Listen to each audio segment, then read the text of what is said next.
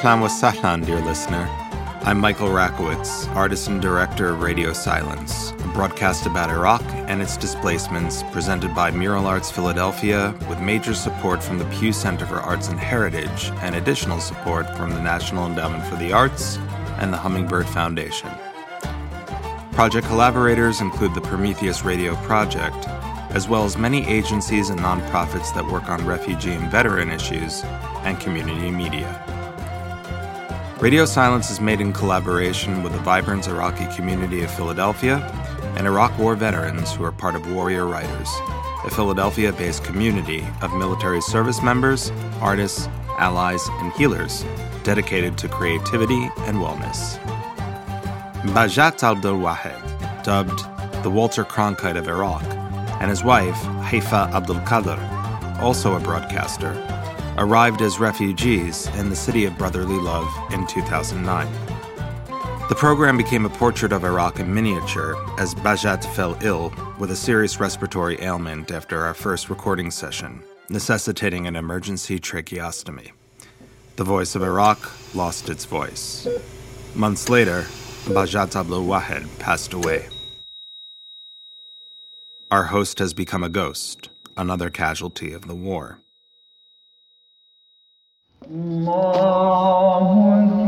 At his funeral, Bahjat's friends spoke about how our project was even more important now. The show must go on, they insisted, to illustrate just how much of the country was slipping away, to resist cultural amnesia, to hold on to the best of what Iraq was, and what their new lives as Americans would be. And so we begin episode four Shyness, Reticence, Withdrawal. We begin today's episode with residue, with sand on our boots, sugar on the ground, and half finished cups of tea back in Bahjat and Hayfaa's living room in January 2016. In fact, we begin right where we left off with a discussion about Haifa Wehbe, the singer of the infamous Bous El Wawa. Bahjat tells Hayfaa that if she and Haifa Wehbe were both in the same room, he would still choose her. The humorous discussion and jabbing that unfolds is typical of a couple that has been together for more than 50 years. No, not you. You are better. You are more than beautiful than her. to me, to me, to me, to me. Uh, I saw. If if Haifa Wehbe now here and you are beside Haifa, Okay. I choose you. Okay, good. Well, I choose you. Go, say me why. Why? Let me live. Let me live, please. Let me. We, me and Hayfaa, we lived uh, the very happiness, happy, happy days. Happy days. I know. I advise any any people he wants to marry, to they discover- they must be love between together. Better, better, very good. As Hayfaa explains next, in an interview recorded in April 2017, it wasn't always a love story between her and Bahjat. In fact, she hated him when they first met. I met Behjat Al Sheikhley when I was announcer in TV and broadcasting station uh, in Iraq. He was the, the chief announcer in the Iraqi television that time. I worked there around uh, two years only. Uh, Behjat was responsible for the all uh, yani announcers in the television. But uh, once I'm preparing myself to give the news, Behjat said, Let your friends have the time. I said, Why? It's my time to read the news. But he said, I said that, and that's all. I doesn't care. I start reading the news. When I finished the news, I went to the high manager. I told him that Behjat don't let me give the news. I said I will resign until Behjat transfer from the television to the radio. They were surprised. they want me because I have programs. People wants to see me, want, and they love me. Uh, that few days, I didn't go to the, the TV building. I decided not to go until to transfer Bahjat. So, with the ultimatum that the station transfer Bahjat or risk losing Hayfaa, the gauntlet had been thrown down.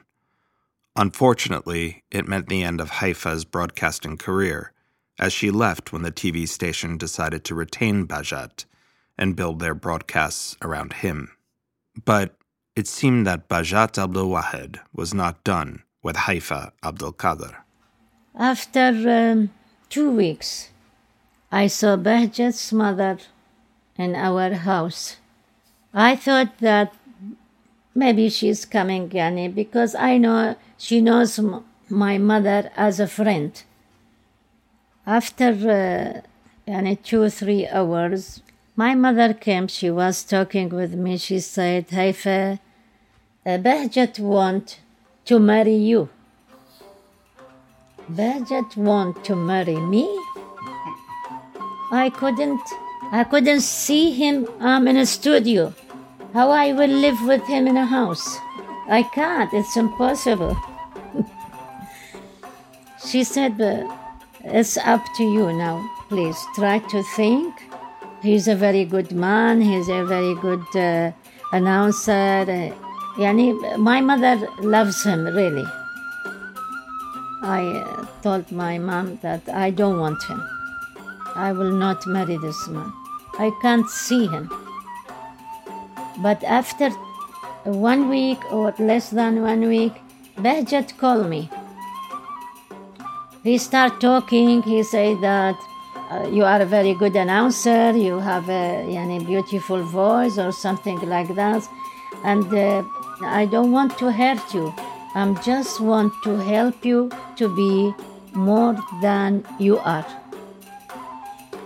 I said, please close the telephone. I, I don't want this, yani, this talk. Um, I don't want anyone to talk about the news, about the, and I, I will not be as announcer. No, no, I, I stop. But after that, I married him. Just like that. It's really, yani everybody when hear this story, uh, they, uh, they, they are surprised, really. What happened uh, in the beginning and what, happened at the end. yeah. Yes. It's a kind, it's love story. Yeah. There's an American uh, movie Movie, called yeah. Anchorman. Yes, yes, I, I, I remember that film. I remember that film. yes, I remember that film. We have seen it when Yeah. it was a really nice film. Eh, and even my film, it was true film.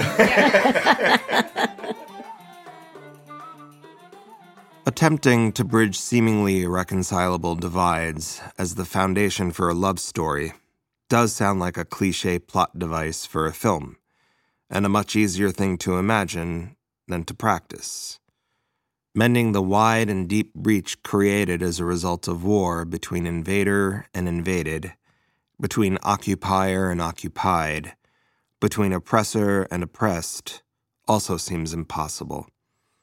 But as you will hear in our next segment, dear listener, it is that crossing that is the material for the work and life of a former combat veteran.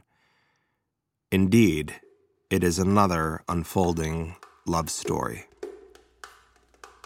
Aaron Hughes is an artist, teacher, organizer, and Iraq War veteran whose work seeks out poetics, connections, and moments of beauty in order to construct new languages and meanings out of personal and collective traumas. He uses these new languages and meanings to create projects that attempt to deconstruct systems of dehumanization and oppression. Aaron has become a dear friend and collaborator on projects since we first met in 2007. We recorded a conversation together in the summer of 2017, shortly after I returned from visits with Iraqi emigres and refugees living in Amman, Jordan. I came back with something sweet to share with him something I'd not tasted properly since I was a child. And this is called Mann wa Salwa. And it is, uh, it's basically like a honeydew that is produced by an aphid in um, northern Iraq. It actually, you know, falls onto the, the forest floor. They take that that basically it's like a honey, and they boil it up and they remove the sticks and things like that. But then they build around it and they put in like uh, pistachios and cardamom, sometimes a little bit of rose water. They call it mann al-sama, and also Jewish Iraqis think that it's what you know fell from the sky when God gave manna, you know, to the Jews in exile during their exodus from Egypt. This was what they sustain sustain themselves off of. Shukran, made in Iraq. It's beautiful. Cardamom's in there. Yeah. Oh yeah, it's really good. It's really good. In Iraq, hospitality is the first language. Before any important business or conversation happens, tea, and often more, is offered. But hospitality and hostility derive from the Latin hospes, meaning host, guest, or stranger. Hospes is formed from hostis, which means stranger or enemy. As you will hear, Aaron's life since returning from the war has been an investment in reclaiming the humanity that was lost during the war. Hospitality is central to that investment, as is parrhesia, or truth telling. I'm gonna I'm gonna tell you another story first, and then I can tell you the story of going back to Iraq. Um, but before going, before I ever went back to Iraq as a civilian, I was studying art, and I wanted to find a way, like find a way to give back for the work, not just to be about like sharing with people about what I my experience in the war, but a way to actually help people that have been victimized by the war. And so I was selling these uh, these drawings, and I donated it all to the Global Medical Relief Fund. And so I think they thought like I was some kind of like you know major donor or something. So when I was in New York, I asked them like, "Hey, can I come visit you?" And they were like, "Yeah, we'd love you to come visit. Please come spend some time with us." They were stationed at Staten Island, and what they were doing was um, for kids in war torn countries around the world that had been um, wounded, um, they would bring them to the States to go to use the Shriners Hospital, which is a free hospital for children. Um, but they would, Global Medical Relief Fund would do the work of bringing them, getting them to the United States, hosting them, making sure their family member, dealing with all the paperwork, um, you know, all these kind of logistical things that would take to actually just be there to get treated. And um, it's really amazing work. And they had been helping a lot of kids that had been wounded and lost limbs in Iraq. And they said, "Yeah, come come hang out." And so I took the Staten Island ferry across, and they picked me up from the ferry. And you know, I got in the car, and it's this big SUV in the car.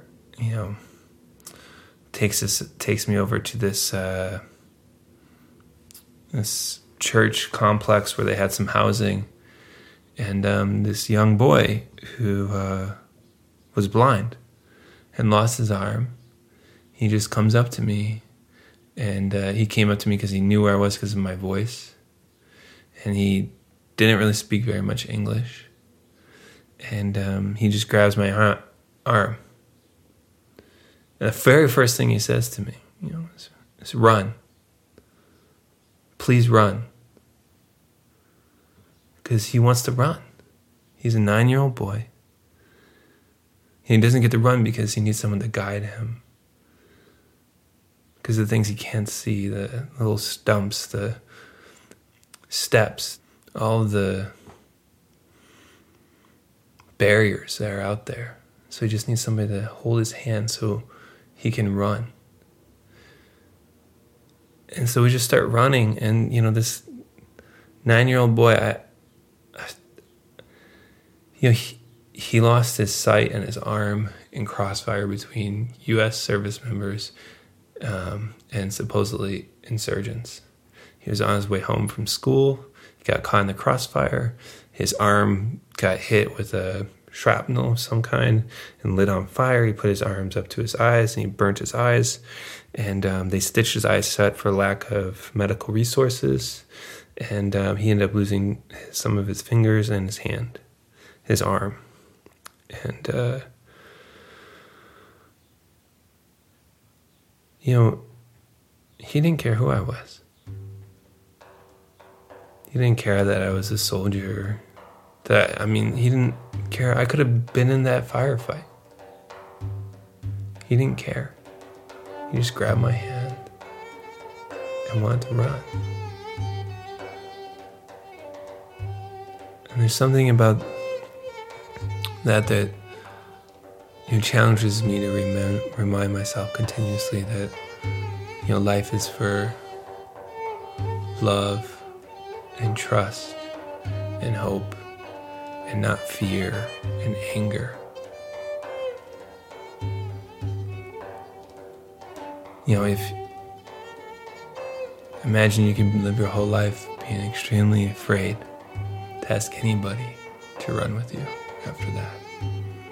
After being in such a tragic, painful state. And yet this kid was fearless. No fear. Fearlessness. Dear listener, I'm reminded of the Iraqi doctor from episode 1. Do you remember him? He was too angry to convey the loss and terror he witnessed. Thus, he wanted to remain silent. It is as if Aaron is his surrogate in this section, not marking the space with silence, but with fearless listening. Can fearless listening enable fearless speaking? If it wasn't for that boy and his generosity, and his willingness to grab my hand, you know, his his fearlessness to grab my hand, um, you know, I don't think I would have had the guts to uh, begin to speak out against the war. You know, he I met this boy before I said anything publicly about Iraq, and he the thing is he had to go back to Iraq, and I was scared. I was still in the mil- in the National Guard, and I was afraid I was going to get redeployed, and uh, I was scared of getting redeployed. Really scared of. Re- I knew I was like I sur- I had no nobody in my unit died, and I was like, there's no way you can get that lucky twice. And here's this kid, he's just gonna go back to Iraq. It's not a big deal. And I'm afraid, I was like, if this kid can go back to Iraq, then I can say something. I can speak up, I can do something. And, uh, you know, that led me to getting involved with Iraq Veterans Against the War and telling, talking about my experience of deploying and highlighting the hypocrisies of our occupation of Iraq. And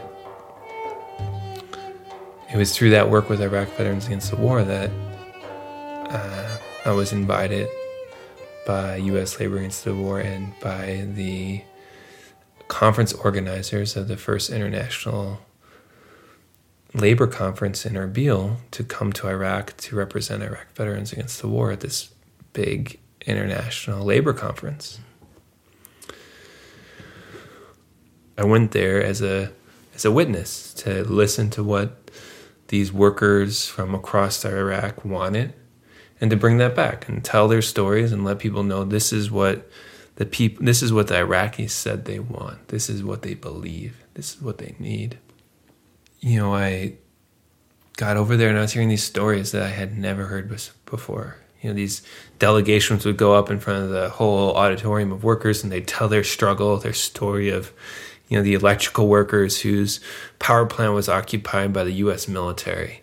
And the electrical workers weren't allowed back on to the power plant because they were seen as a security threat. And so they started demonstrating and protesting. And part of why they had to, they wanted to keep demonstrating was because it wasn't just their jobs.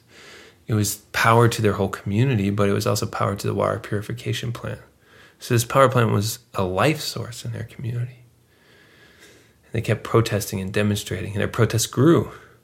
And the power plant ends up getting surrounded, and the central government, you know, sends somebody down from Baghdad and says, "You have to stop doing what you're doing. You guys are going to piss off the U.S. military. You're going to be forcibly removed." And they say, "No, This is for our families and for our communities.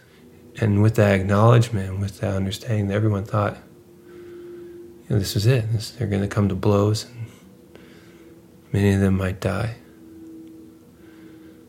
And just before they're all forcibly removed, the U.S. military comes out and says, "We're leaving," and they left the power plant.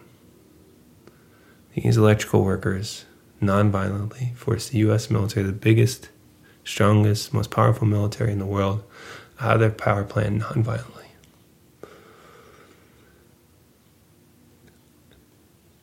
I never heard that story before.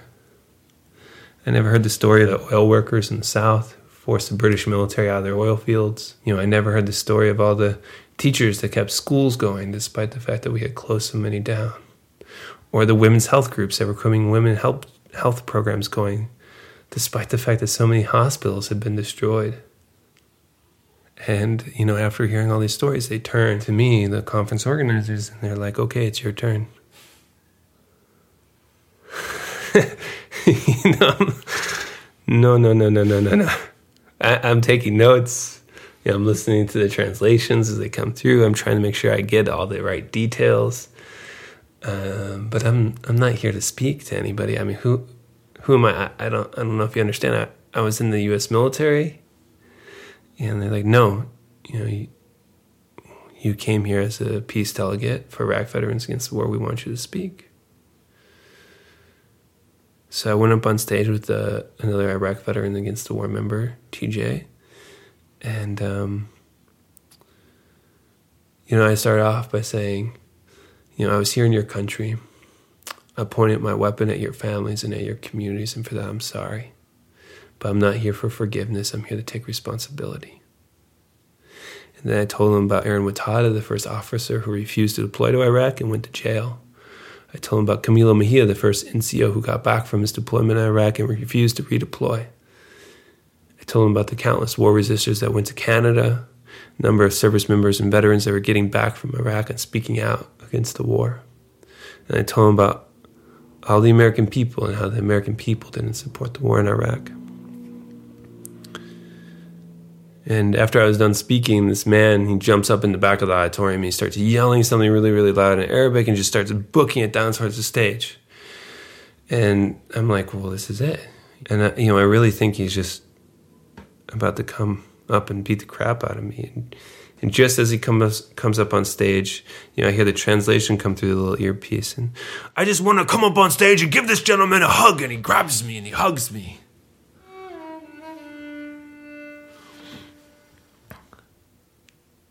And I started to cry. You know, this man was in the Iraqi military and he had fought against the invading forces. He served in the Oil Workers Union and forced the British military out of the oil fields. And there he was hugging me.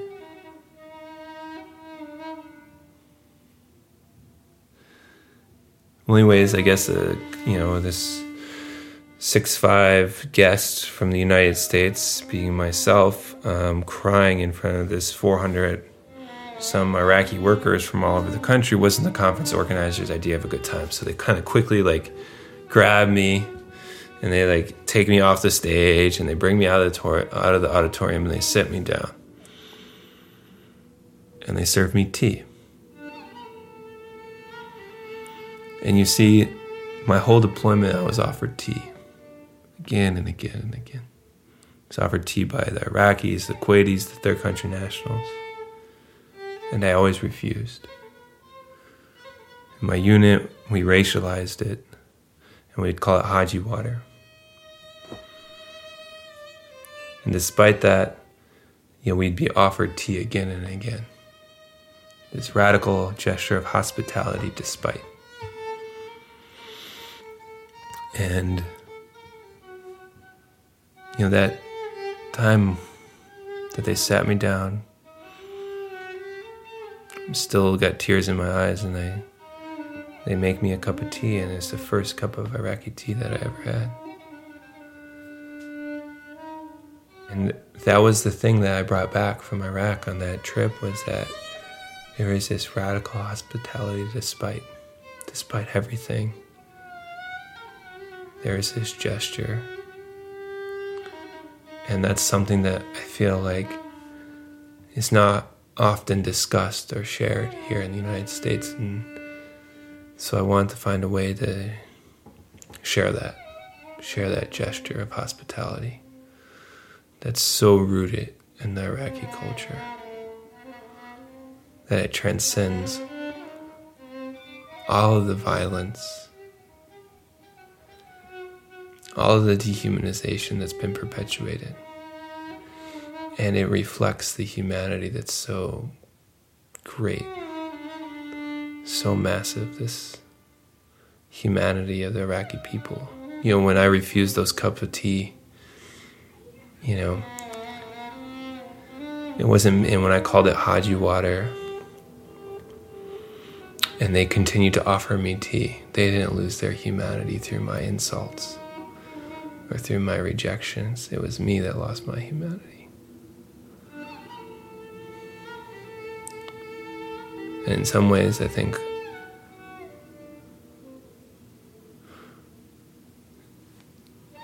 many of us in America have lost our ability to acknowledge other people's humanity. And when we do, we lose our own. And that's a scary place for a society to be in.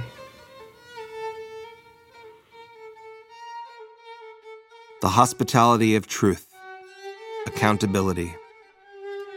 As we close today's episode, I think of the bitter things that could be offered in the name of truth.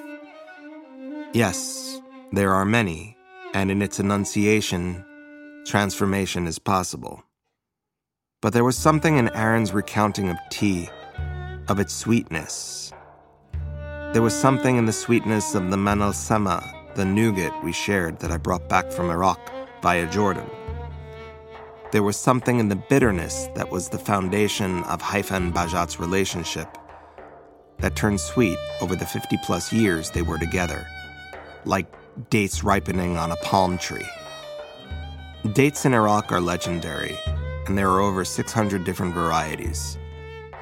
Dates are to Iraq what the cigar is to Cuba, and what cheese is to France. In the 1970s, it accounted for the country's second largest export next to oil, and Iraqi dates were revered all over the world. During this time, there were over 30 million date palms across the country. At the end of the Iran Iraq War, that number dwindled to 16 million. After the US led invasion in 2003, less than 3 million remained. Casualties of the war.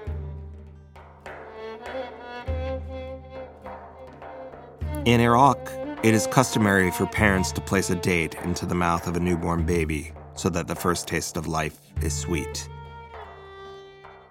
And so, at times when the bitterness takes over, when we are starved for sweetness, I ask you, dear listener, to remember Aaron and Hayfaa and to know well an Iraqi prophetic saying A house with a date palm will never starve.